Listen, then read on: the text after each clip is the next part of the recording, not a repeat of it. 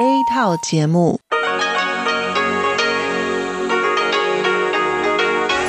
ที่นี่สถานีวิทยุเรดิโอไต้หวันอินเตอร์เนชันแนล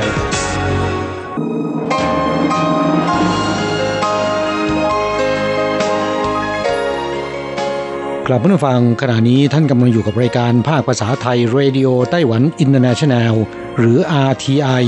ออกกระจายเสียงจากกรุงไทเปไต้หวันสาธารณรัฐจีน เป็นประจำทุกวันนะครับ นอกจากรับฟังทางเครื่องรับวิทยุได้แล้ว ยังสามารถรับฟังรายการผ่านระบบออนไลน์ได้ที่ thai.rti.org.tw หรือที่ RTI Fanpage นะครับ ขอเชิญติดตามรับฟังรายการของเราได้ ตั้งแต่บัดนี้เป็นต้นไป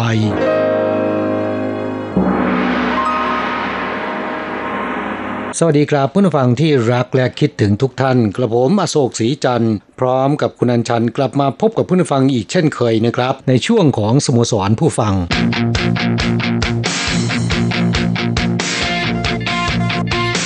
ข่าวเด่นประเด็นร้อน คุณฟังครับภัยแล้งในไต้หวันยังไม่มีท่าทีจะบรรเทาลงนะคะครับแม้นว่าช่วงสัปดาห์ที่ผ่านมานะครับ มีไต้ฝุ่นก่อตัวเป็นลูกที่สองของปีนี้ แถมเป็นไต้ฝุ่นกำลังแรงด้วยนะคะครับมีทิศทางมุ่งมาที่ไต้หวันแต่ก็อ่าพัดผ่านหน้าบ้านไปนะครับ เบนออกไปนะคะครับไต้ฝุ่นลูกนี้เนี่ยก็ไม่ส่งผลกระทบใด ๆ ต่อไต้หวัน ไม่ได้นำพาน้ำฝนมาตกเลยนะ พูดถึงเรื่องไต้ฝุ่นเนี่ย ไม่ได้เข้าสู่ไต้หวันโดยตรงมาเป็นเวลา 3 ปีแล้วนะครับ แรก ๆ ชาวไต้หวันก็รู้สึกดีใจ ว่าไต้หวันนั้นมีเกราะกำบังอ่าเป็นระฆังทองครอบไต้หวันเอาไว้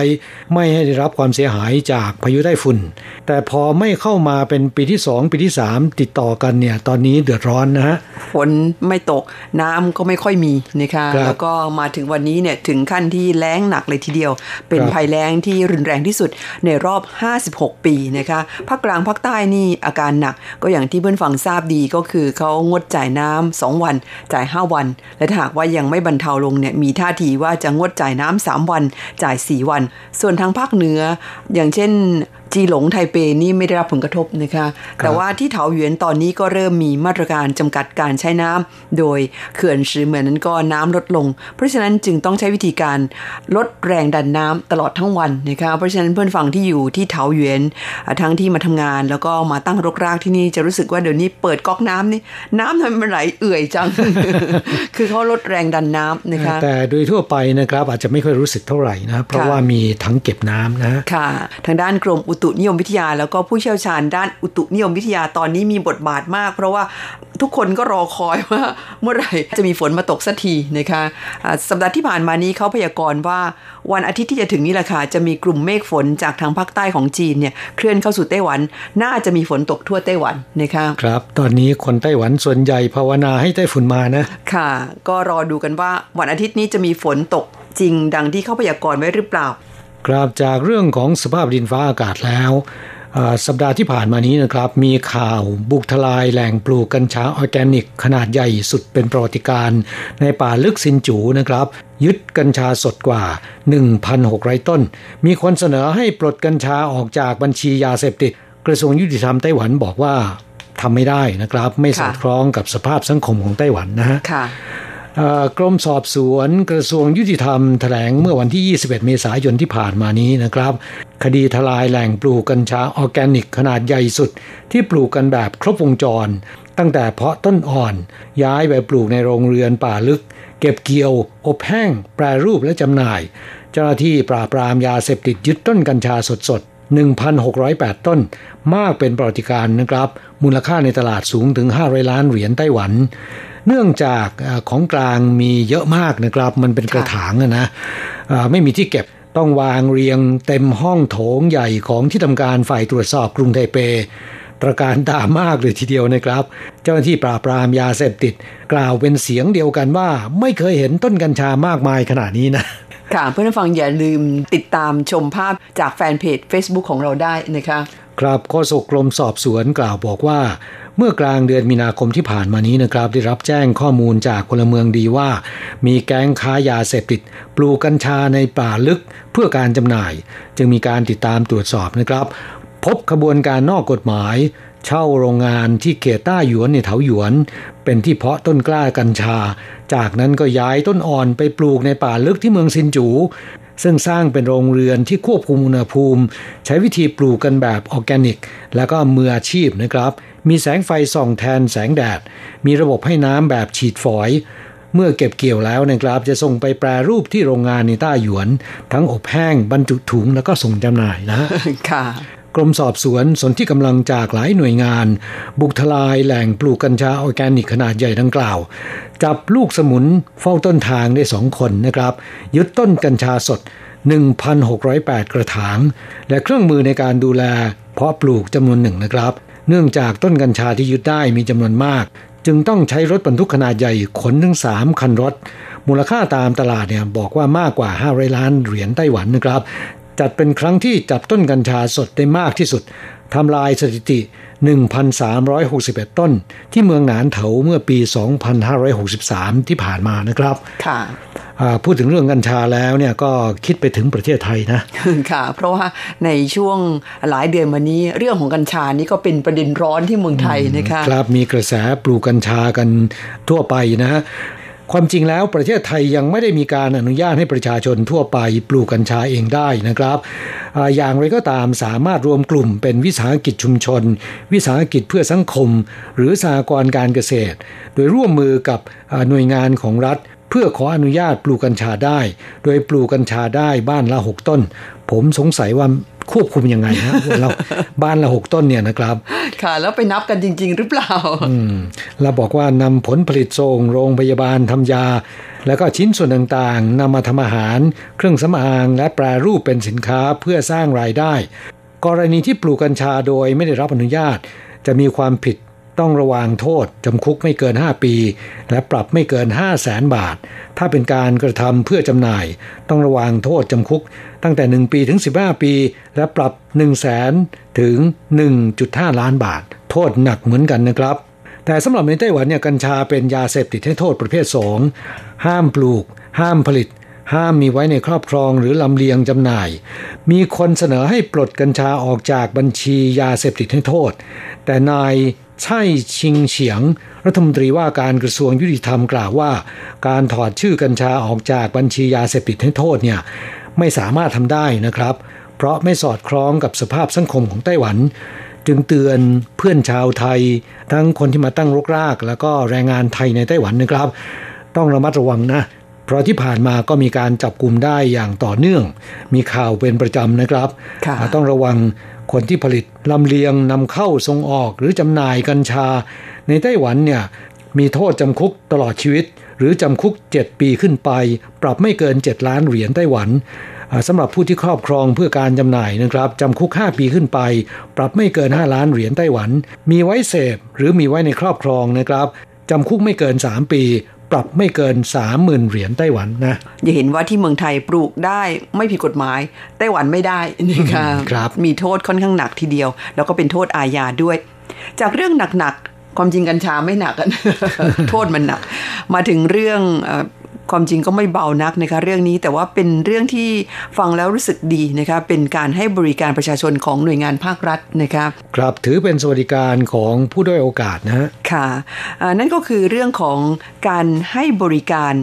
รับดูแลแล้วก็จัดการบ้านเช่านะครับซึ่งก่อนจะเล่าให้ฟังถึงบริการนี้เนี่ยก็อยากจะปูพื้นฐานเกี่ยวกับเรื่องของการเช่าบ้านของคนไต้หวันกันก่อนนะคะแล้วก็สภาพการที่เกี่ยวกับอ่าที่พักอาศัยของคนไต้หวันครับไต้หวันเนี่ยมีพื้นที่ที่เหมาะกับการสร้างเป็นบ้านพักเป็นอาคารที่อยู่อาศัยเนี่ยไม่มากนะคะถ้าเทียบกับจำนวนประชากรอ่าเพราะฉะนั้นราคาบ้านจะค่อนข้างแพงนะคะครับอย่างไรก็ตามนะ คนไต้หวันประมาณ 80 กว่าเปอร์เซ็นต์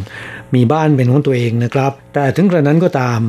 บ้านเช่าเนี่ยราคาก็ยังแพงนะค่ะเนื่องจากว่าส่วนใหญ่บ้านเช่าเนี่ยนะคะมักจะกระจุกตัวอยู่ในเขตตัวเมือง โดยเฉพาะ 6 นครใหญ่ของไต้หวันนะคะคือไทเปนิวไทเปเถาหยวนไทจงไทหนานแล้วก็เกาสงในเขตตัวเมืองเนี่ยเนื่องจากว่า คนหนุ่มสาวในปัจจุบันโดยเฉพาะเด็กที่เรียนจบใหม่ ๆ แล้วก็เพิ่งจะมีงานทำเนี่ยส่วนมากหน้าที่การงานของเขาเนี่ยจะอยู่ในตัวเมืองมากกว่านะคะโดยเฉพาะที่ไทเปเนี่ยค่อนข้างเยอะทีเดียว เพราะฉะนั้นคนหนุ่มสาวเหล่านี้ก็ใช่ว่าจะมีบ้านอยู่ในเขตตัวเมืองกัน ส่วนใหญ่ดิฉันว่าไม่มีนะคะครับจึงมีความจำเป็นหรือมีความต้องการจะเช่าบ้านกันมาก เพราะว่าหากไปเช่าบ้านอยู่ไกลๆนี่ค่าเดินทางก็ไม่ถูกนะคะแล้วก็ต้องเสียเวลากันด้วย เพราะฉะนั้น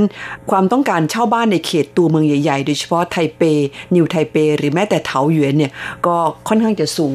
จึงทำให้ราคาค่าเช่าบ้านเนี่ยมันแพงขึ้นไม่หยุดนะคะ ครับสำหรับคนที่เพิ่งจะเรียนจบ เข้าสู่ตลาดงานใหม่ ๆ หรือบางคนที่ถูกจัดเป็นผู้ด้อยโอกาสในสังคมนะครับ การเช่าบ้านเป็นแรงกดดันที่ค่อนข้างจะรุนแรงนะค่ะ เรียกได้ว่าเป็นค่าใช้จ่ายที่ค่อนข้างจะหนักอึ้งสำหรับพวกเขานะคะบางคนเนี่ยกินไปกว่าครึ่งหนึ่งของเงินเดือนด้วยซ้ำนะคะด้วยเหตุนนี้เองในช่วง 7-8 ปีที่แล้วเนี่ยได้มีการออกมาเรียกร้องให้รัฐบาลเนี่ยต้องให้ความช่วยเหลือนะคะโดยการจัดหาบ้านพัก หรือว่าบ้านเช่าให้กับคนหนุ่มสาวเหล่านี้ ซึ่งรัฐบาลก็รับมาดำเนินการ ช่วงแรกๆเนี่ยเขามีการจัดทำเขาเรียกกันว่า การสร้างอาคารที่อยู่อาศัยเพื่อสวัสดิการแห่งรัฐนะคะก็คือรัฐบาลเนี่ยไปหาที่ดินสร้างเป็นอาคารที่พักอาศัย แล้วก็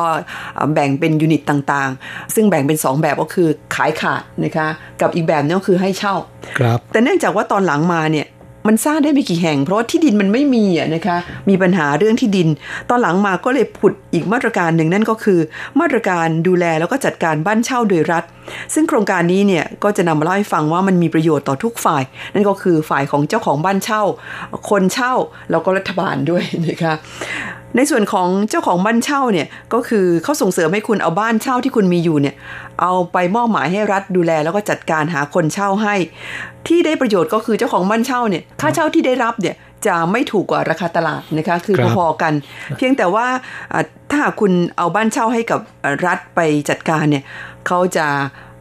ลดภาษีรายได้ให้นะคะแล้วก็ยังจะมีเงินอุดหนุนในเรื่องของการซ่อมแซมบ้านด้วย ครับถือว่าดีกว่าให้เช่าเองนะฮะค่ะ ในส่วนของผู้เช่านะคะซึ่งรัฐบาลก็จะให้สิทธิ์กับผู้ที่เขาเรียกว่ากลุ่มเปราะบาง หรือว่ากลุ่มด้อยโอกาส หรือผู้ที่มีรายได้ต่ำก่อนนะคะถ้าหากว่าคุณไปเช่าบ้านจากโครงการของรัฐเนี่ยรัฐบาลก็จะให้เงินอุดหนุนในส่วนของค่าเช่า อย่างเขายกตัวอย่างเจ้าหนึ่งนะคะะที่เถาหยวนเดิมเนี่ยเช่าบ้านเองเนี่ยในราคา 11,500 เหรียญมาเช่าบ้านในโครงการของรัฐ ปรากฏว่า ค่าเช่าเท่ากัน พื้นที่ใช้สอยเท่ากัน แต่ว่าในส่วนของค่าเช่าบ้านรัฐบาลช่วยเหลือเกือบ 40%นะคะครับ เหลือประมาณ 7,000ค่ะ ถูกลงกว่าเยอะนะ ในขณะที่ผู้ให้เช่าก็ได้รับค่าเช่าเต็มๆ แถมยังได้ลดภาษีด้วยนะฮะค่ะ รัฐบาลได้ผลงานขนาดเดียวกันไม่ต้องทุ่มงบประมาณจำนวนมากนะครับ ไปสร้างอาคารนะค่ะทำให้คนที่มีบ้าน แต่ไม่รู้จะให้ใครเช่าและคนทั่วไปที่อยากจะเช่าบ้าน แต่สู้ราคาไม่ไหว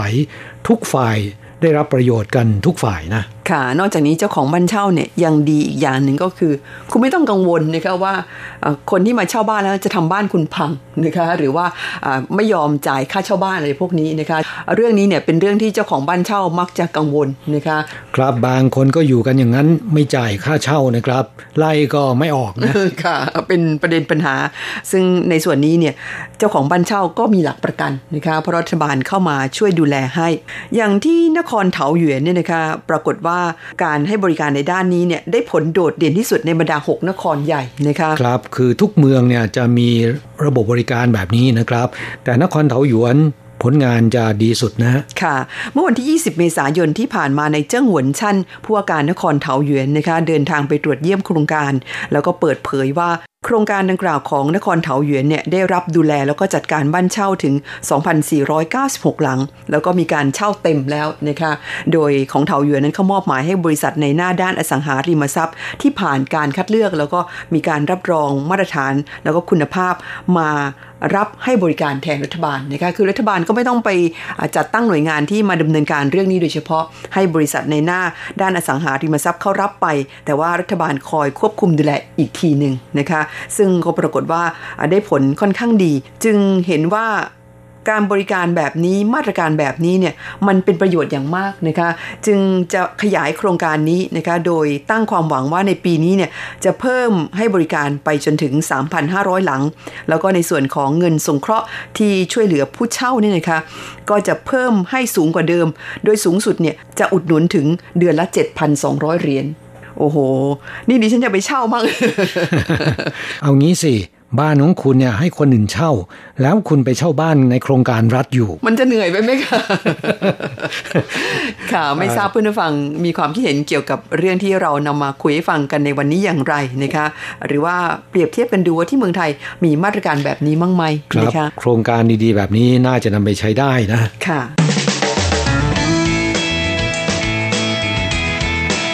คลายความทุกข์ปันความสุข ครับช่วงนี้มาตอบจดหมายของผู้ฟังนะครับ ฉบับแรกวันนี้เป็นจดหมายของอาจารย์เกษมทั้งทองนะคะ มิตรในรายการ ส่งเป็นจดหมายอีเมลเข้ามา จากที่บ้านโนนม่วงตำบลศิลาอำเภอเมืองจังหวัดขอนแก่น เป็นจดหมายของวันที่ 25 มีนาคมนะคะ บอกว่าสวัสดีครับคุณโศกและคุณอัญชัน วันนี้มีเรื่องจะขอรับสารภาพว่าส่งจดหมายผิดซอง เอ๊ะครับน่าติดตาม เรื่องมีอยู่ว่าเมื่อตอนกลางเดือนมีนาคม ผมเขียนจดหมายไปรายการวิทยุต่างประเทศจำนวนสองฉบับ แล้วฝากส่งทางอีเมล ในเวลาไล่เลี่ยกัน ปรากฏว่าแทนที่จะส่งมาไทเปหนึ่งฉบับ ส่งไปฮานอยหนึ่งฉบับ แต่ส่งไปฮานอยทั้งสองฉบับ อ้าว ความแตกแล้วนะนั่นน่ะสิครับบอกว่าตอนแรกนึกว่าเป็นเฉพาะผมคนเดียว แต่ได้ยินคุณอโศกตอบจดหมายในรายการสโมสรผู้ฟัง มีคนอื่นส่งมาผิดเหมือนกัน แต่สลับกันต่างจากของผม นี่ยังดีนะครับ ส่งจดหมายถึงสถานีวิทยุนะ ไม่ได้ส่งถึงแฟนนะ งั้นละแย่เลย ครับ รถไฟสับรางผิด ต้องระวังให้มากขึ้นกว่าเดิมนะคะแล้วจดหมายของ RTI ที่ส่งผิดไปฮานอยนี่ ขอให้เขาส่งคืนมาให้ดิฉันได้ไหมคะหวง หรือไม่ก็อาจารย์เกษมเขียนใหม่อีกทีหนึ่งนั่นน่ะสิคะแหมได้ยังไง อาจารย์เกษมยังเล่าต่อไปว่าขอแสดงความไว้อาลัยกับการจากไปของวิทยุคลื่นสั้นที่ออกอากาศภาคภาษาไทยอีกหนึ่งสถานี อันเนื่องจากสถานการณ์โควิด -19 ทำให้ไม่มีผู้ฟังชาวไทยเขียนจดหมายเข้ารายการมาหนึ่งปีแล้ว เอ๊ะ รายการไหนกันเนี่ย เห็นได้จากไม่มีการตอบจดหมายออกอากาศ และนำเอารายการเก่ามาออกซ้ำๆ นั่นก็คือ NHK Radio Japan Thai Section ตั้งแต่วันที่ 18 มีนาคม 2564 เป็นต้นไปค่ะ ก็ขอไว้อะไรด้วยนะ ร่วมไว้อะไรว่างั้นเถอะนะคคะรับ เพราะฉะนั้นเรายังถือว่าโชคดีใช่ไหมคะ ที่เพื่อนผู้ฟังยังคงสนับสนุนรายการของเราอย่างเหนียวแน่นนะคะครับต้องขอขอบคุณเพื่อนผู้ฟังอย่างมากเลยทีเดียวนะครับ ที่ให้กำลังใจและหยิบยื่นน้ำใจให้กับรายการของเรานะครับ ด้วยการเขียนจดหมายรายงานผลการรับฟังแล้วก็เล่าเรื่องราวต่างๆ เข้าสู่รายการอาอย่างไม่ขาดระยะนะครับ แม้นว่าจดหมายแบบดั้งเดิมจะขาดหายไป แต่ทางด้านอีเมลเนี่ยก็เพิ่มขึ้นนะฮะค่ะและอาจารย์เกษมก็เป็นหนึ่งในกำลังสำคัญนั้นนะคะ เพราะฉะนั้นอาจารย์เกษมคะจดหมายห้ามผิดซองอีกนะครับ จดหมายของเพื่อนฟังท่านต่อไป คุณจรนัดดาจรุนโรจน์นะครับ เขียนมาจากที่บางมด ท่องครุกรุงเทพมหานครนะครับ คุณจรันัดดาเขียนเป็นอีเมลเข้าสู่รายการลงวันที่ 24 มีนาคมที่ผ่านมานี้นะครับ บอกว่าก่อนอื่นต้องขอบคุณทาง RTI ที่ส่งไฟล์เอกสารการเรียนภาษาจีนกลางมาให้ดิฉันทางอีเมล สมัยที่ดิฉันเรียนมปลาย เมื่อราว 28 ปีที่แล้ว และวงเล็บบอกว่าตอนนี้ดิฉันอายุ 43 ปีแล้วนะคะ ครับ ก็ยังอยู่ในวัยสาวอยู่นะฮะค่ะอ่าเราบอกว่าแผนการเรียนศิลป์ภาษาที่ดิฉันเรียน มีให้เลือกเพียงภาษาฝรั่งเศส และภาษาเยอรมันเท่านั้น ไม่ได้มีศิลป์จีนศิลป์ญี่ปุ่น แล้วก็ศิลป์เกาหลี แบบทุกวันนี้ หากตอนนั้นสายศิลป์ภาษามีให้เลือกมากเท่าทุกวันนี้อ่าก็คงจะคิดหนักเหมือนกันว่าจะเลือกเรียนภาษาอะไร เพราะทุกภาษาล้วนน่าสนใจและมีประโยชน์ แต่ก็ไม่เป็นไรค่ะ ก็จะพยายามศึกษาภาษาจีนกลางจากเอกสารที่ RTI ส่งมา ในพื้นภาษาฝรั่งเศสที่เคยเรียนมาตอนนั้น ครับจากในจดหมายก็ทำให้เรารู้ว่าคุณจรนัตตานั้นเป็นผู้ที่มีความใฝ่รู้ใฝ่เรียน แล้วก็เป็นผู้ที่มีความกระตือร้นในเรื่องของวิชาความรู้นะครับ เป็นที่น่าชื่นชมนะฮะค่ะอ่าคนแบบนี้ไม่แก่ง่ายนะค่ะ ความจริงเรียนภาษาจีนจากการฟังรายการของเรา เดี๋ยวนี้นี่ถือว่าอ่ามีความสะดวกกว่าเมื่อก่อนนะคะเมื่อก่อนเพื่อนฟังของเราที่อยู่ในไต้หวันที่มาทำงานกันที่นี่เนี่ยอ่าเรียนภาษาจีนอ่าจากรายการของเราเนี่ย ต้องรอฟังจากทางวิทยุเท่านั้นนะคะครับแต่พวกเขาก็สามารถที่จะเรียนได้ในเวลาอันรวดเร็ว สาเหตุประการหนึ่งก็เนื่องจากว่ามีสภาพแวดล้อมที่อยู่ในดงคนจีนน่ะนะคะ อยู่ที่นี่เนี่ยเอ่อเรียนจากเราปุ๊บเนี่ยจำไปพูดกับคนจีนได้เลย เพราะฉะนั้นก็จะทำให้จำได้แม่น แต่สำหรับเพื่อนฟังที่อยู่ในเมืองไทยแม้จะไม่มีความได้เปรียบในด้านสภาพแวดล้อมในการเรียนรู้นะคะ แต่ว่ามีความได้เปรียบในเรื่องที่เดี๋ยวนี้เนี่ยคุณอยากจะฟังเมื่อไหร่ก็ฟังได้เลยนะคะ กดเข้าไปฟังจากเว็บไซต์ของ RTI ได้เลยนะคะ หรือว่าฟังผ่านทางแฟนเพจของ RTI ก็ได้นะคะ ครับและเรื่องการเรียนภาษาเนี่ยนะครับ ในปัจจุบันมันง่ายกว่าสมัยก่อนมากเลยทีเดียวนะ ค่ะ อยากจะเรียนรู้ภาษาอะไร เปิดเข้าไป YouTube เนี่ยหาเลือกฟังได้เลือกเรียนได้ทุกภาษานะฮะ ค่ะ แล้วก็เดี๋ยวนี้นั้นดิฉันบางทีก็ลองเข้าไปดูเหมือนกันนะคะว่า ครูสอนภาษาจีนที่เมืองไทยเนี่ยเดี๋ยวนี้ก็สอนกันเก่งๆ ทั้งนั้น แล้วก็ค่อนข้างน่าสนใจทีเดียว ครับสื่อโซเชียลในปัจจุบัน ซึ่งมีใช้กันอย่างแพร่หลายอ่าก็ทำให้การเรียนรู้ภาษาเรียนรู้ความรู้ต่างๆเนี่ย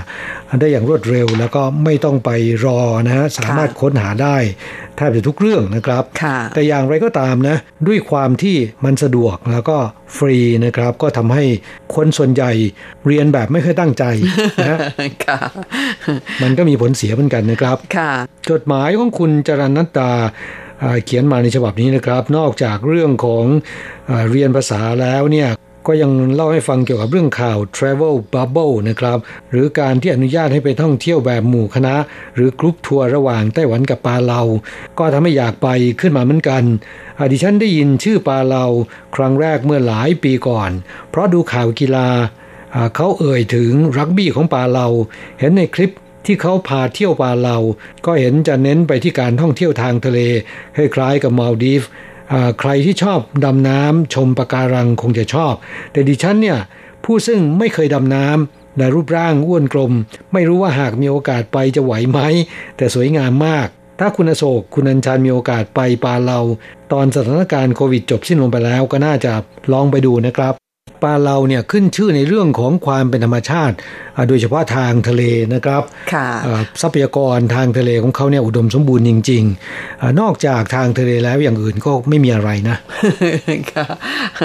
แต่ก็สำหรับเอ่อคนที่ชอบการดำน้ำนะคะ แล้วก็ชอบความสวยงามใต้ท้องทะเลนั้นไปปาเราเห็นว่านะคะไม่ผิดหวัง ดิฉันก็ยังไม่เคยไปเหมือนกันครับแต่ดูที่เขาโฆษณาเนี่ยก็น่าจะเป็นจริงตามนั้น เพราะว่าปาเรานั้นจนถึงปัจจุบันเนี่ยจำนวนนักท่องเที่ยวที่เดินทางไปท่องเที่ยวที่ประเทศนี้ยังถือว่าไม่มากนะคะเพราะฉะนั้นธรรมชาติใต้ท้องทะเลของปาเราซึ่งมีปะการัง มีสัตว์น้ำค่อนข้างมากเนี่ยน่าจะยังคงอ่าอุดมสมบูรณ์นะคะส่วนเรื่องดำน้ำไม่เป็นเนี่ยไม่เป็นไรนะครับ เขามีครูฝึกนะ ค่ะ คือดำน้ำดูความสวยงามใต้ท้องทะเลนั้นก็มีสองแบบก็คือมีแบบที่อ่าดำน้ำตื้นนะคะกับแบบที่ดำน้ำลึก อย่างดิฉันเองดำไม่เป็นก็ยังเคยไปดูมาแล้วนะคะเพราะว่าเขามีครูฝึก แล้วก็มีพี่เลี้ยงคอยให้ความช่วยเหลืออยู่ค่ะ ผมก็เคยไปดูมาแล้วนะฮะอควาเรียม ดูจากในกระจกค่ะ เอาเป็นว่าถ้าเราได้ไปนะครับ ก็จะนำประสบการณ์มาเล่าให้ฟังนะฮะอ่า ช่วงท้ายบอกว่าเรื่องสุดท้ายที่จะพูดถึงก็คือเรื่องของบุฟเฟ่แซลมอนที่ทำให้บางคนยอมเปลี่ยนชื่อเพื่อกินฟรี งานนี้ก็อย่างว่านะคะ ของฟรีใครๆก็ชอบสำหรับปลาดิบหรือซาชิมิ รวมถึงซูชิ คุณจรันนัตตาบอกว่าโดยส่วนตัวแล้วจะชอบรสชาติของปลาทูน่ามากกว่า แต่เวลาได้กินแซลมอนก็ไม่ขัดข้องอะไร แล้วคุณโศกและคุณอัญชันล่ะคะ ชอบกินซาชิมิ หรือซูชิหรือเปล่า ครับปลาดิบหรือซาชิมิของญี่ปุ่นเนี่ยนะครับสำหรับตัวผมแล้วก็กลางๆนะครับ คือกินก็ได้ไม่กินก็ได้นะฮะแสดงว่าไม่ได้ชอบมากว่างั้นเถอะนะคะครับ แต่ก็ไปทานเหมือนกัน บางครั้งนะฮะไม่บ่อยนัก ในการไปทานแต่ละครั้ง ก็พบว่ามีคนไต้หวัน โดยเฉพาะหนุ่มๆสาวๆ นิยมไปทานกันมากนะ ค่ะสำหรับในไต้หวันแล้วเนื่องจากว่าในอดีตเนี่ยนะคะเขาเคยอยู่ภายใต้การปกครองของญี่ปุ่นนานถึง 50 ปี เพราะฉะนั้นวัฒนธรรมการกินของคนไต้หวันเนี่ยได้รับอิทธิพลจากชาวญี่ปุ่นมากเลยนะคะร้านอาหารต่างชาติในไต้หวันนั้นที่มีมากที่สุดก็คือร้านอาหารญี่ปุ่นนะคะครับนับเป็นหมื่นร้านเลยทีเดียว ยิ่งในระยะไม่กี่ปีที่ผ่านมานี้ ไม่เฉพาะร้านอาหารญี่ปุ่นเท่านั้น ขนมหวานญี่ปุ่นก็มาเปิดขายที่นี่กันมากมายนะคะครับเอาเอาเป็นว่าร้านดัง ๆ ในญี่ปุ่นเนี่ยในไต้หวันหากินได้ทั้งนั้นนะครับ เข้ามาเปิดสาขาที่นี่เป็นส่วนใหญ่นะคะเพราะฉะนั้นเนี่ยคนไต้หวันเด็กไต้หวันเนี่ยชอบทานอาหารญี่ปุ่นกันมากนะคะครับซาชิมิแบบรางเลื่อนเนี่ยก็มีหลายเจ้านะฮะค่ะ คือมีมากมายหลากหลายรูปแบบสนุนราคาก็มีตั้งแต่ระดับ ล่างระดับกลางไปจนถึงระดับพรีเมียมนะคะคือแพงๆอของสดๆเนี่ยก็มีหาทานกันได้ตามกำลังนะคะครับแล้วคุณเจรนัดดาล่ะ ชอบทานไหมค่ะยังไงเขียนมาเล่าให้ฟังบ้างดิฉันทราบว่าที่เมืองไทยนั้นก็มีผู้คนนิยมทานอาหารญี่ปุ่นกันไม่น้อยนะคะโดยเฉพาะในช่วงหลายปีมานี้คนไทยแห่ไปเที่ยวญี่ปุ่นกันมาก เห็นที่เมืองไทยเนี่ยก็มีร้านอาหารญี่ปุ่นผุดขึ้นมากมายเหมือนกันมาตอบจดหมายฉบับหนึ่งกันจากผู้นฟังในไต้หวันนี่เอง คุณตัวชาเผิงนะคะเป็นจดหมายแบบดั้งเดิม เขียนมาจากที่เรือนจำกุยซานในเขตไทเปค่ะ ก็เป็นเรือนจำที่มีผู้ต้องขังชาวต่างชาติอยู่มากนะคะ โดยคุณตัวชาพงหรือคุณทศพลเนี่ยเป็นผู้ต้องขังชาวไทยที่รับฟังรายการของเราเป็นประจำแล้วก็ส่งจดหมายมาให้กำลังใจผู้จัดอยู่บ่อยๆ ฉบับนี้ส่งมาเมื่อต้นเดือนมีนาคมค่ะ บอกว่าสวัสดีครับ อาจารย์ทั้งสอง ผมทศพลอยู่ในเรือนจำก็มีความสุขดี รับฟังรายการของเราเป็นประจำนะคะ จดหมายฉบับนี้เนี่ยอยากจะเขียนมาเล่าให้ฟังถึงการเป็นนักโทษอยู่ในไต้หวัน ในปัจจุบันเรือนจำในไต้หวันนั้นมีนักโทษประมาณ 58,000 กว่าคนนะคะ แล้วก็บอกว่าโดยแต่ละคนนั้นก็จะมีค่าอาหารนะคะประมาณ 2,000 เหรียญ สำหรับเรือนจำที่ผมอยู่นั้นก็มีนักโทษ 3,900 คน มีชาวต่างชาติประมาณ 350 คน ในจำนวนนี้เป็นคนไทยประมาณ 30 คนครับเรือนจำไทเปเนี่ยเป็นเรือนจำกลางสำหรับนักโทษ ชาวต่างชาติด้วยนะฮะค่ะ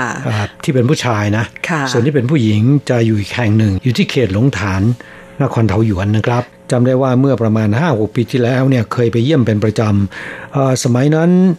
คนไทยที่เป็นผู้ต้องขังถูกจำคุกอยู่ในเรือนจำแห่งนี้นะครับ มีมากถึง 60 กว่าคน ปัจจุบันลดเหลือ 30 กว่าคน ก็เป็นที่น่ายินดีนะครับว่าคนไทยเป็นผู้ต้องขังน้อยลงนะ แสดงว่าทำความผิดน้อยลงนะ ค่ะ ต้องคดีน้อยลงนะคะ คุณทศพลเล่าให้ฟังต่อไปว่านักโทษในเรือนจำแห่งนี้เนี่ยส่วนใหญ่ก็มีงานทำกันนะคะงานที่ทำก็คือผลิตถุงกระดาษให้แก่ห้างสรรพสินค้านะคะบอกว่าแต่ละคนเนี่ยก็ได้รับเงินเดือนประมาณเดือนละ 300ถึง500 เหรียญผมก็ทำมา 10 ปีแล้ว ไม่ยากจนเกินไป หากว่าคุณตั้งใจทำแล้วก็ทำด้วยความยินดีนะคะคุณทศพลยังบอกว่าตามที่อาจารย์ทั้งสองถามว่าเราอยู่ในเรือนจำเนี่ยดูทีวีกันยังไง คุณทศพลบอกว่า คนที่จะดูเนี่ยก็จะต้องยื่นขอซื้อทีวีกันก่อนนะคะ โดยทีวีแต่ละเครื่องเนี่ยเขาขายราคาเครื่องละ 3,700 เหรียญ เป็นทีวีแบบฝ่ามือแบบพกพาใช่ไหมเออน่าจะเป็นเช่นนั้นนะคะไม่ได้แจ้งมาบอกว่า แล้วก็แต่ละวันเนี่ยสามารถดูทีวีกันได้ในช่วง4ี่ทุ่มถึง5้าทุ่มนะคะ และทีวีที่ซื้อเองเนี่ยก็จะต้องซื้อฐานไฟฉายเองด้วยนะคะก็คงเป็นทีวีขนาดเล็กจริงๆ เพราะใช้ฐานไฟฉายบบอกว่าฐานไฟฉาย 4 ก้อน 40 เหรียญนนะคะ แล้วก็สามารถดูได้นานถึง 8 ชั่วโมง คุณทศพลเล่าให้ฟังบอกว่าที่โรงงานเนี่ยก็จะมีทีวีเครื่องใหญ่ให้ได้ดูกันด้วย เป็นทีวีส่วนกลางนะฮะค่ะ แต่ถ้าหากว่าคุณกลับเข้าห้องตัวเองแล้วก็ต้องดูของตัวเอง ครับเมื่อสักครู่ที่บอกว่าช่วงเวลาในการดูทีวีนะครับสี่ทุ่มถึงห้าทุ่มหมายถึงทีวีส่วนกลางหรือเปล่า หรือรวมถึงทีวีส่วนตัวด้วย ก็ไม่ทราบเหมือนกันค่ะ คุณทศพลถ้าวันนี้เราฟังรายการอยู่เขียนมาเล่าให้เราฟังบ้างว่า ดูทีวีของตัวเองอยู่ในห้องเนี่ยเขามีการจำกัดเวลาไหมนะคะครับแล้วคุณทศพลมีทีวีส่วนตัวหรือเปล่านะครับค่ะก็ขอขอบคุณเป็นอย่างมากในข้อมูลที่คุณให้มาเนี่ยน่าสนใจมากทีเดียวนะครับ ค่ะ จะว่าไปแล้วเรือนจำในไต้หวันนั้นก็ค่อนข้างจะให้อิสระกับนักโทษนะคะในระดับหนึ่ง เมื่อก่อนเนี่ยรายการของเราเคยมีผู้ฟังที่เป็นนักโทษอยู่ในเรือนจำที่เมืองไทยนะคะก็ไม่ทราบเหมือนกันว่าในปัจจุบันนี้ยังมีใครรอรับฟังอยู่หรือเปล่า หรือว่าพ้นโทษกันหมดแล้ว หากว่ารับฟังรายการวันนี้อยู่ก็สามารถนำเอาไปเปรียบเทียบกันได้ว่าในเรือนจำของไต้หวันกับเรือนจำที่เมืองไทยนั้น มีอะไรต่างกันบ้างนะคะครับเขียนมาเล่าให้ฟังกันบ้าง เวลาของเราในวันนี้หมดลงซะแล้วนะครับ จะกลับมาพบกันใหม่ที่เก่าเวลาเดิมในสัปดาห์หน้านะครับสำหรับวันนี้ สวัสดีครับ สวัสดีค่ะ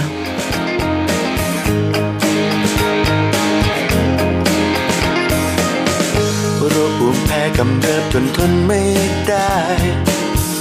หมอก็ขอให้หนีจากกรุงเทพไป พี่เลือกมาจังหวัดนี้ เพราะเห็นว่าอากาศดี กว่าที่ใด แน่ใจนะว่ามาเพื่อรักษาตัว ผู้ชายจากกรุงเทพดู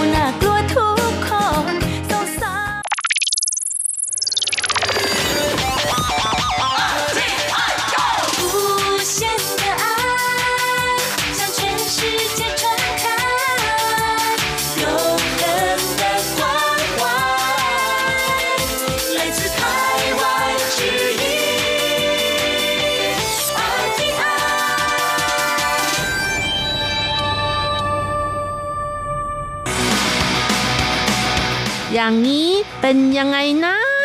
อ๋อ อย่างนี้เหรอ หึงโหด หญิงเวียดนาม วางยาสลบในบะหมี่ตัดเจ้าโลกชายคู่รัก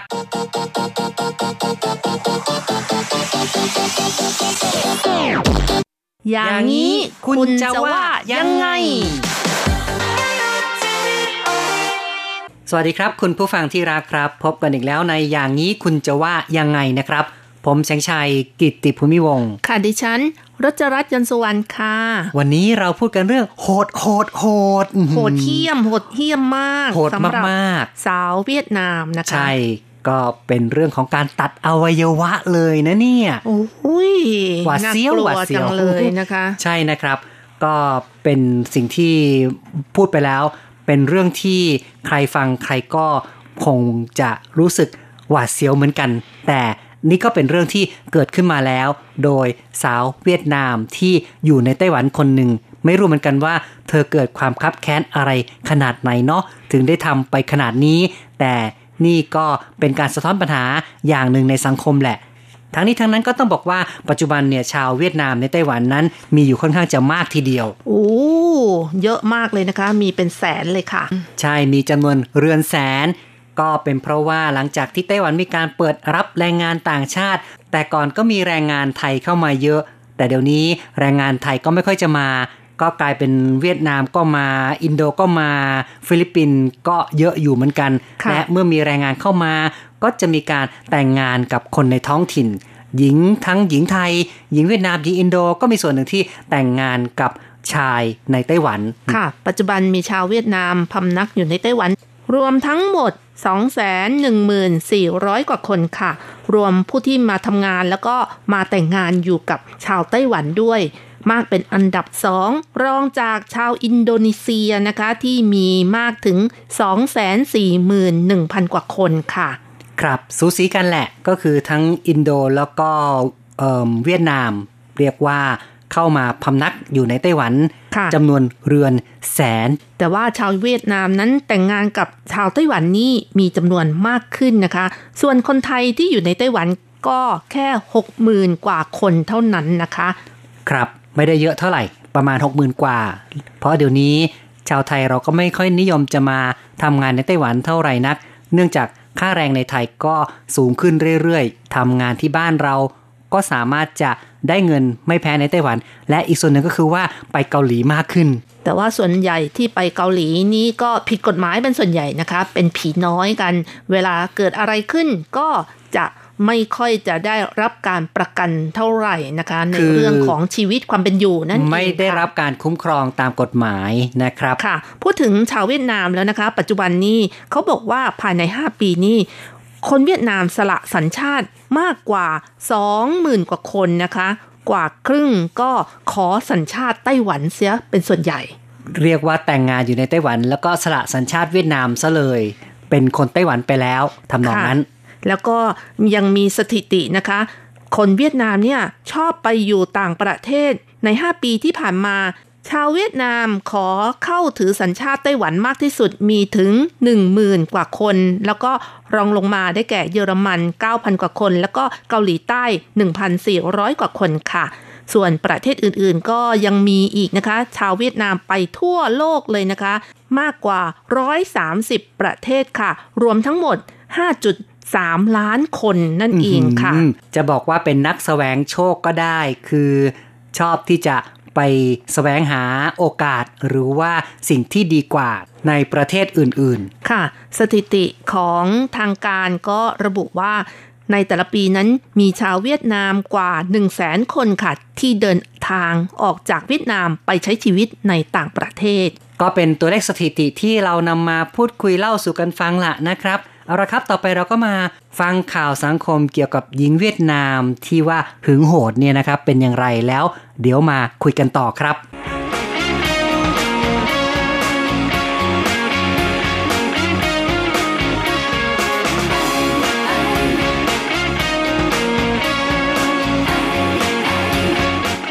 หึงโหด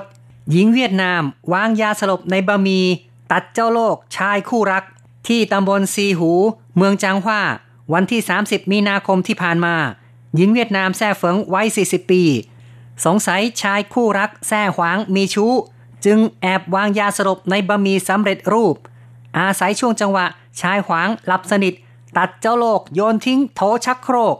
หลังก่อเหตุแล้ว หญิงเฟิงไปมอบตัวต่อตำรวจ เมื่อตำรวจไปถึงสถานที่เกิดเหตุ เห็นชายแท้หวางเลือดอาบกำลังเดินจากชั้นบนลงมาชั้นล่าง เลือดไหลเป็นทาง จึงรีบเรียกรถพยาบาลมารับตัว ฝ่ายชายบอกว่า ตื่นขึ้นมาพบมีเลือดกองอยู่ ไปล้างในห้องน้ำจึงรู้ว่าเจ้าโลกหายไป หญิงเฟิงถูกจำกัดการเดินทางออกนอกประเทศตำรวจจะเรียกตัวญาติในไต้หวันมาสอบปากคำด้วย แพทย์ตรวจพบว่าอวัยวะของชายหวางถูกตัดขาดเหลือ 20%ประมาณ 1.5 เซนติเมตร แพทย์บอกว่าความเจ็บปวดการถูกตัดอวัยวะในบริเวณดังกล่าว มีดัชนี 60%ซึ่งชายทั่วไปจะรู้สึกเจ็บปวดจนทนไม่ได้ เนื่องจากชายแท้หวางถูกวางยา จึงกลบเกลื่อนความเจ็บปวด ขณะนี้ได้ต่อท่อเพื่อการถ่ายปัสสาวะ ชายหวางเชื่อว่าตนถูกวางยาสลบในบะหมี่ไก่ตุ๋นฮวาเตียว ซึ่งปกติมีรสขมจึงรับประทานเข้าไป โดยไม่รู้สึกผิดสังเกต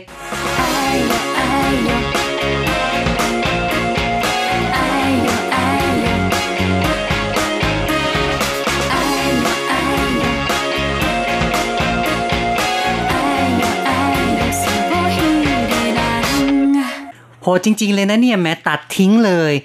ชายที่ถูกตัดนี่คงจะกลายเป็นขันทีไปเลยหรือเปล่าเนี่ย ค่ะ พูดถึงเรื่องขันทีนี่จริง ๆ แล้วในอดีตนี่ถือว่าเป็นเรื่องที่มีความจำเป็นเป็นอย่างยิ่งค่ะ โดยเฉพาะอย่างยิ่งในยุคของราชวงศ์หมิงและราชวงศ์ชิงนะคะสองราชวงศ์สุดท้ายของจีน กลับมีชายหนุ่มจำนวนไม่น้อย สมัครใจเข้าเป็นขันที ก็เพราะว่าความยากจนนั่นเองค่ะ พูดถึงคันที่สมัยก่อนนี่ก็เป็นเพราะว่าความยากจนต้องบีบบังคับให้ยอมถูกตัด แต่ว่ารายนี้นะ ชายแท้หวางคนนี้ไม่ได้อยากที่จะเป็นคันที แต่ถูกตัดเพราะว่าหญิงคู่รักชาวเวียดนามเนี่ยเกิดความหึงหวง แล้วก็เลยลงมือแบบโหดโหดค่ะย้อนกลับไปเรื่องของขันทีในจีนอีกครั้งหนึ่งนะคะ ในยุคแรก ความเป็นจริงแล้ว การที่เป็นขันทีนี่มันเป็นเพราะความจำเป็นนะคะ เพราะว่าในราชสำนักนี้มีสตรีมากมาย แต่ว่าไม่สามารถทำงานได้ แต่เมื่อมีผู้ชายเข้าไป ทางฝ่ายราชสำนักก็ไม่ไว้วางใจใช่ไหมคะ ก็เลยอืมจำเป็นต้องอืมครับเฉือนทิ้งนะคะ ถ้าในวังจะมีแต่ผู้หญิงเนี่ยงานหนักๆบางอย่าง ก็ทำกันไม่ไหว จำเป็นต้องเอาผู้ชายเข้าไปช่วยทำงาน แต่ครั้นนำเอาผู้ชายเข้าไปก็กลัวว่าจะเกิดการมั่วสุมนะครับ เลยต้องหาทางป้องกันละทำให้ผู้ชายที่จะเข้าไปทำงานในวังต้องถูกตอนถูกตัดไป เอ๊ก็มีคำถามนะคะว่า ถ้าเจ้าช้างน้อยหรือว่าเจ้าโลกของผู้ชายนี้ถูกตัดไป แล้วเขาจะ ฉี่ยังไงนะคะ คุณแสงชัยอ๋อก็คงต้องทำเหมือนกับชายแท้หวังอย่างนี้แหละ คือต้องมีการต่อท่อไว้ค่ะ ในอดีตนั้นเขาก็บอกว่ามีการเอาก้านขนนกเสียบรูเอาไว้สำหรับฉี่นะคะ ครับก็คือตอนที่ตัดไปแล้วเนี่ยจะไม่ให้มันเกิดปิดขึ้นมานะครับ ไม่ให้ท่อปัสสาวะไม่ให้ปิดแนบสนิทขึ้นมา ก็ต้องมีการเสียบท่อเข้าไป เพื่อจะได้ใช้เป็นทางในการปัสสาวะ ในสมัยก่อนการตอนคันทีก็ใช้ขนนกนั่นเองนะครับ แล้วก็การถูกตัดไปเยอะนะคะ ถึงหูรูดของกระเพาะปัสสาวะก็ทำให้กลั้นฉี่ไม่ได้สำหรับบางคน เวลาเดินไปไหนมาไหนก็จะมีกลิ่นฉี่ติดตัวอยู่ตลอดเวลา หรือบางคนก็จะเรียกว่ากลิ่นของขันทีนั่นเองอ๋ค่ะอเนาะแหมนี่ก็คือเป็นข้อมูลที่แสงชัยก็ไม่รู้มาก่อนเลยว่า ผู้ที่ถูกตอนถูกตัดแล้วไม่สามารถจะกลั้นปัสสาวะ ก็เป็นกรณีที่ตัดเข้าไปถึงหูรูดของกระเพาะปัสสาวะนั่นเองค่ะ ครับ เอาละครับ ก็ฟังไปเนาะเป็นข้อมูลที่เราก็นำมาพูดคุยให้รู้ว่าคนที่เป็นขันทีนี่เขาก็ลำบากลำบากนะ ต่อไปเราก็มาฟังการแสดงความเห็นเกี่ยวกับเรื่องของหญิงที่หึงโหดว่าเป็นอย่างไร ในวันนี้ก็ได้รับความเมตตาจาก พระรูปหนึ่งที่พำนักอยู่ในไต้หวันมาให้ธรรมะนะครับ ซึ่งท่านก็จะได้แสดงความเห็นทัศนะเกี่ยวกับเรื่องของการหึงโหด และการครองเรือนนั้นควรจะปฏิบัติต่อกันอย่างไรบ้าง เนื่องจากหญิงเวียดนามนี่โหดมาก เราก็เลยนิมนต์พระมาช่วยเทศหน่อยเนาะเผื่อบางทีเนี่ยใครฟังแล้วจะได้รู้จักวิธีการที่จะแก้ปัญหาการครองเรือนได้ด้วย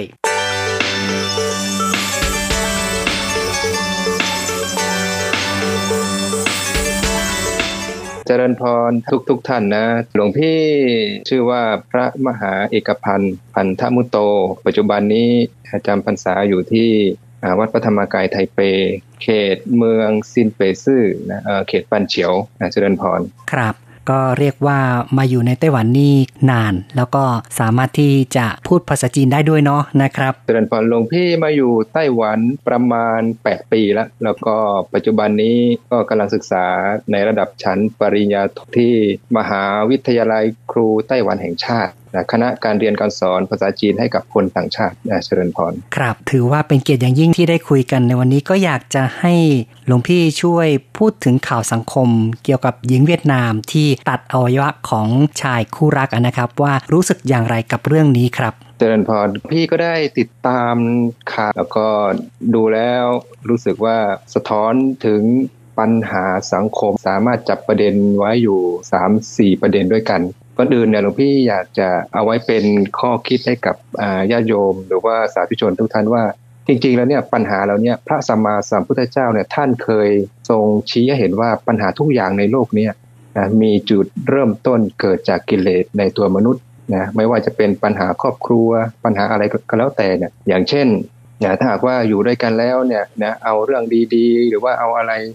ดีๆ เรื่องดีๆ มาคุยกันเนี่ยความสัมพันธ์หรือว่าความสุขก็จะเกิดขึ้นกับครอบครัว แต่ว่าตราบใดเนี่ยถ้าคนสองคนเนี่ยเอาเรื่องที่ไม่ดีอะไรมาคุยกันเนี่ยการกระทบกระทั่งก็เกิดขึ้นตลอดเวลาอาตมาเองเนี่ยมีความคิดเห็นว่าปัญหาเราเนี่ยเกิดจากปัญหาสี่หลักๆ ด้วยกัน ปัญหาประการแรกเนี่ยคือเกิดจากความหวัดระแวงซึ่งกันและกัน ความหวัดระแวงซึ่งกันและกันในที่นี้เนี่ยก็คือเกิดจาก ความหวัดระแวงในปัญหาของครอบครัว กลัวว่าสามีตัวเองเนี่ยจะมีชู้นะกลัวว่าสามีตัวเองเนี่ยจะมีคนอื่น ส่วนปัญหาที่สองเนี่ยเกิดจากปัญหาไม่ทันโลกไม่ทันคนหรือว่าไม่ทันกิเลสของแต่ละคน ซึ่งต้องบอกเลยว่าคนเราเองเนี่ยไม่ว่าจะเป็นญาติโยม หรือว่าเป็นตัวอาตมาเองเนี่ยหากว่าคนใดเป็นมนุษย์ก็แล้วแต่เนี่ยสิ่งหนึ่งที่ทุกคนมีเหมือนกันนั้นก็คือมีกิเลสอยู่ในตัวดังนั้นเนี่ย ปัญหาเราเนี่ยบ่งบอกก็เห็นว่ากิเลสในตัวของ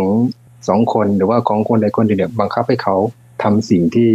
หญิงเวียดนามคนนั้นเนี่ยทำลงไป ปัญหาประการที่สามนะเกิดจากความเบื่อหน่าย ความเบื่อหน่ายในที่นี้ต้องบอกว่าบางทีก็บอกว่าปัญหาครอบครัวอยู่ด้วยกันนานเนี่ยบางทีก็อาจจะเกิดความเบื่อหน่ายอะไรไม่ชอบกันสิ่งพาอะไรกันอะไรต่างๆเนี่ยส่วนประการที่สี่เนี่ยที่อาตมามองว่าเกิดจากความเห็นแก่ตัว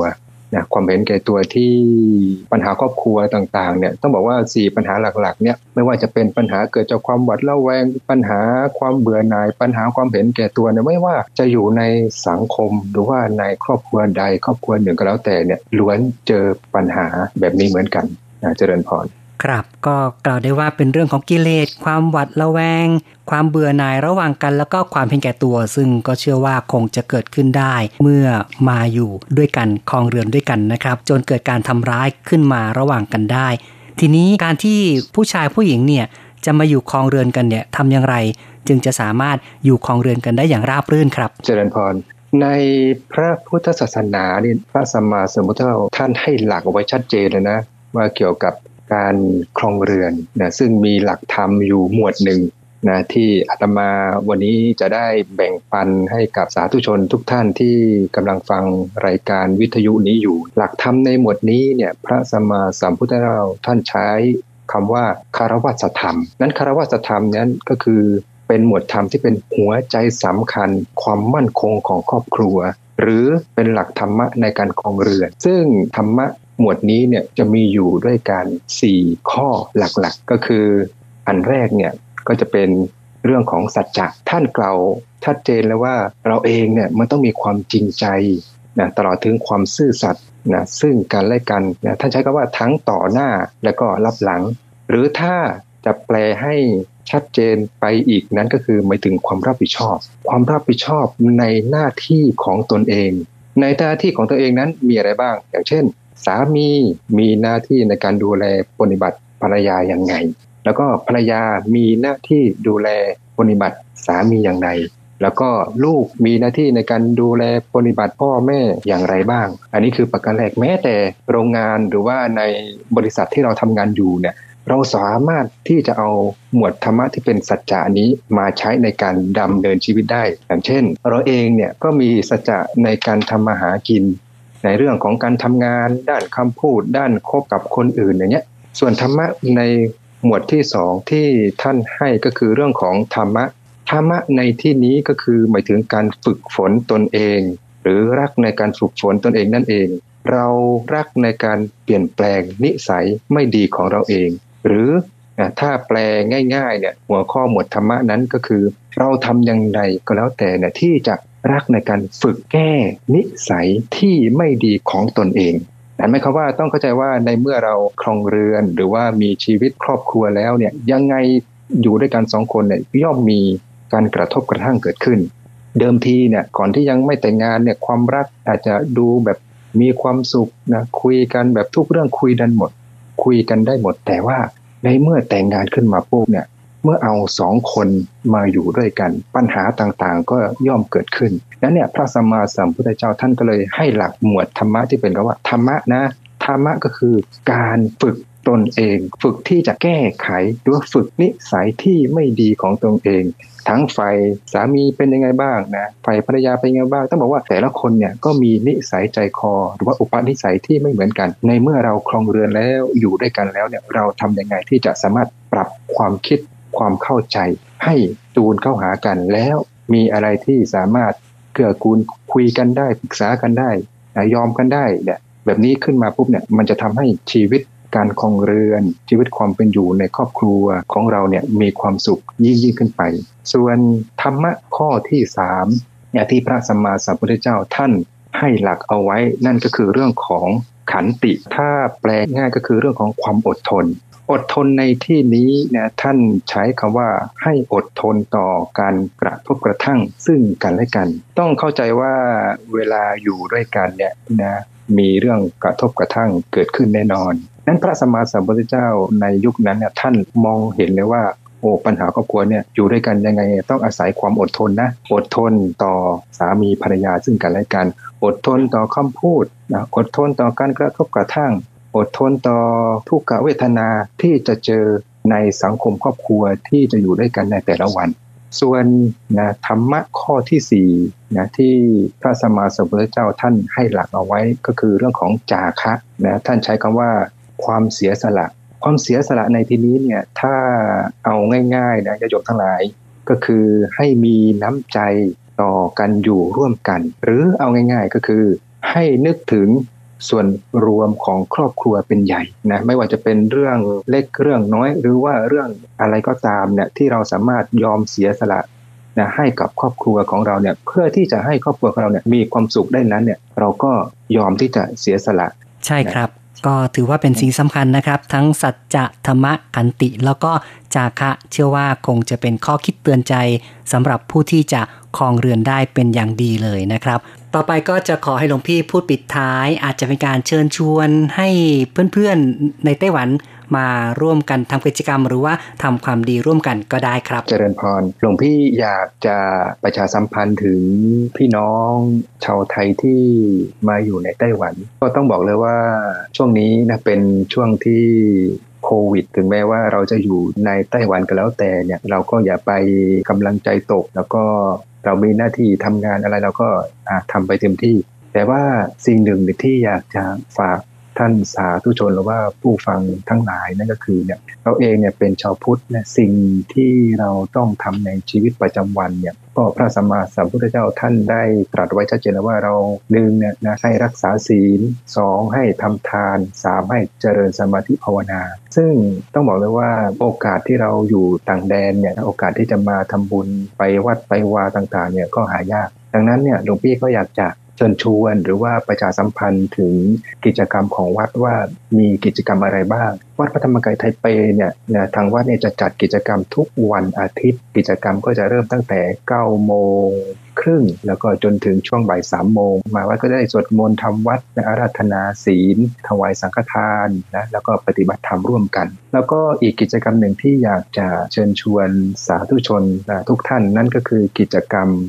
ทำวัดเช้า แล้วก็กิจกรรมทำวัดเย็น ซึ่งเราสามารถสวดมนต์ผ่านออนไลน์ โดยผ่านซูมนะกิจกรรมดีๆ แบบนี้เนี่ยก็อยากจะเชิญชวน แล้วก็มาสั่งสมบุญร่วมกันนะเจริญพรครับพูดถึงเรื่องของกิจกรรมซูมนั้นก็ตอบโจทย์ในช่วงที่เกิดการระบาดโควิด -19 ได้ เป็นอย่างดีที่จะต้องรักษาระยะห่างทางสังคมในอยู่ในเมืองอื่นๆ ก็สามารถที่จะซูมเข้ามาเพื่อร่วมกันปฏิบัติธรรมได้ เพราะฉะนั้นเนี่ยหากว่ามีคนต้องการติดต่อหลวงพี่นี่ ถ้าจะติดต่อทางโทรศัพท์นี่หมายเลขอะไรครับ ติดต่อมาที่เบอร์หมายเลข 0289665072อ่า0289665072 ครับ แล้วถ้าเกิดว่าจะกดไลค์กดแชร์ของ Facebook นี่จะต้องเสิร์ชคำว่าอะไรครับ สามารถอ่าค้นหาไปที่คำว่าวัดพระธรรมกายไทเป ผู้ที่สะดวกจะโทรศัพท์นั้นก็โทรไปเลยที่ 028966572 ส่วนใครที่เล่น FB Facebook นะครับเสิร์ชคำว่า วัดพระธรรมกายไทเป เท่านี้ก็สามารถเข้าไปกดไลค์กดแชร์ แล้วก็กดติดตาม เพื่อที่จะสื่อสารกับทางวัด แล้วก็ร่วมกิจกรรมที่บอกว่าสามารถปฏิบัติธรรมผ่านทางซูมนะครับ ก็ทดลองกันดูก็แล้วกัน ขอบพระคุณหลวงพี่อย่างยิ่งที่สละเวลาในวันนี้นะครับอ่าเจริญพร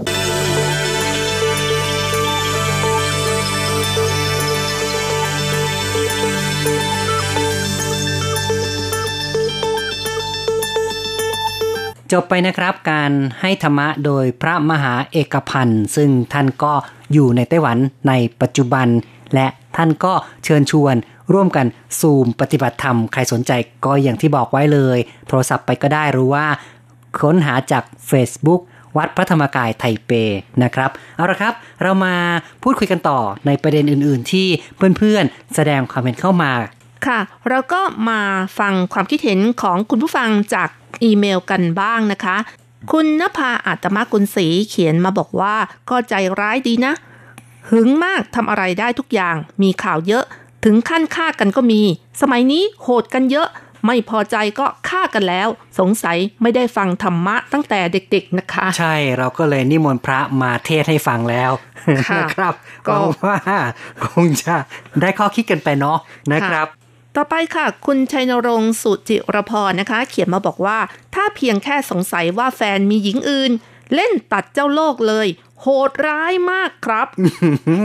โหดเนาะโหนะดครับ โหดมหาโหดค่ะ ใช่ครับ อาจจะเป็นความชั่ววูบก็ได้นะคะ ก็เป็นกิเลสเนาะแล้วก็เป็นเรื่องของเออความหึงหวง เป็นเรื่องของ ความเบื่อหน่ายหรือความเห็นแก่ตัวก็เป็นไปได้นะครับ ใช่ค่ะ ต่อไปค่ะ อาจารย์เกษมทั้งทองนะคะ เขียนมาบอกว่า รักมากจึงหึงมาก เมื่อหึงมาก จึงหวงมาก อยากเก็บไว้ใช้คนเดียว แต่เมื่อตัดไปแล้ว เวลาตนเองจะใช้ล่ะ จะเอาที่ไหนล่ะ อายุ 40 ปีแล้วครับผู้หญิงวัยกลางคน เป็นชาวต่างชาติ หากเสียคู่รักไป จะหาคนใหม่คงยากหน่อยจึงต้องก่อเหตุขึ้น ยังดีที่วางยาสลบก่อน ไม่เช่นนั้น เหตุการณ์จะเป็นอีกอย่าง สงสัยเจ้าโลกเหลือ 20% 1.5เซนติเมตรถ้า 100%ก็จะยาว 7.5 เซนติเมตร หรือประมาณ 3 นิ้วเท่านั้น ไม่แปลกที่หญิงสาวตัดทิ้งได้โดยไม่เสียดายแหมแตงแตงจบแล้ว อาจารย์เกษมนี่ วิจารณ์ได้แซบแซบแซบแซบมากเลยค่ะนะครับ ค่ะ ต่อไปก็เป็นความคิดเห็นจากคุณอิทธิกรตั้งจิโรธนานะคะ เขียนมาบอกว่าหลอนคงจะรักมาก จึงแค้นมากๆ ถึงกับลงมือเชื้อนเฉือนเฉือนเฉือนแต่คงลืมคิดถึงความผิดทางกฎหมายที่ยังรออยู่ ผลกระทำได้แค่สะใจ คุยกันหาหนทางที่ดีกว่า หากสุดท้ายต้องถึงแยกทางกัน ก็ถือทำบุญปล่อยนก ปล่อยปลาปล่อยลูกหมาไปสักตัว วันเวลาจะรักษาแผลใจไปเองอืมอครับย่าให้เป็นแผลที่ตัวก็แล้วกันนะคะ ใช่ก็คือเรียกว่าคุยกันซะ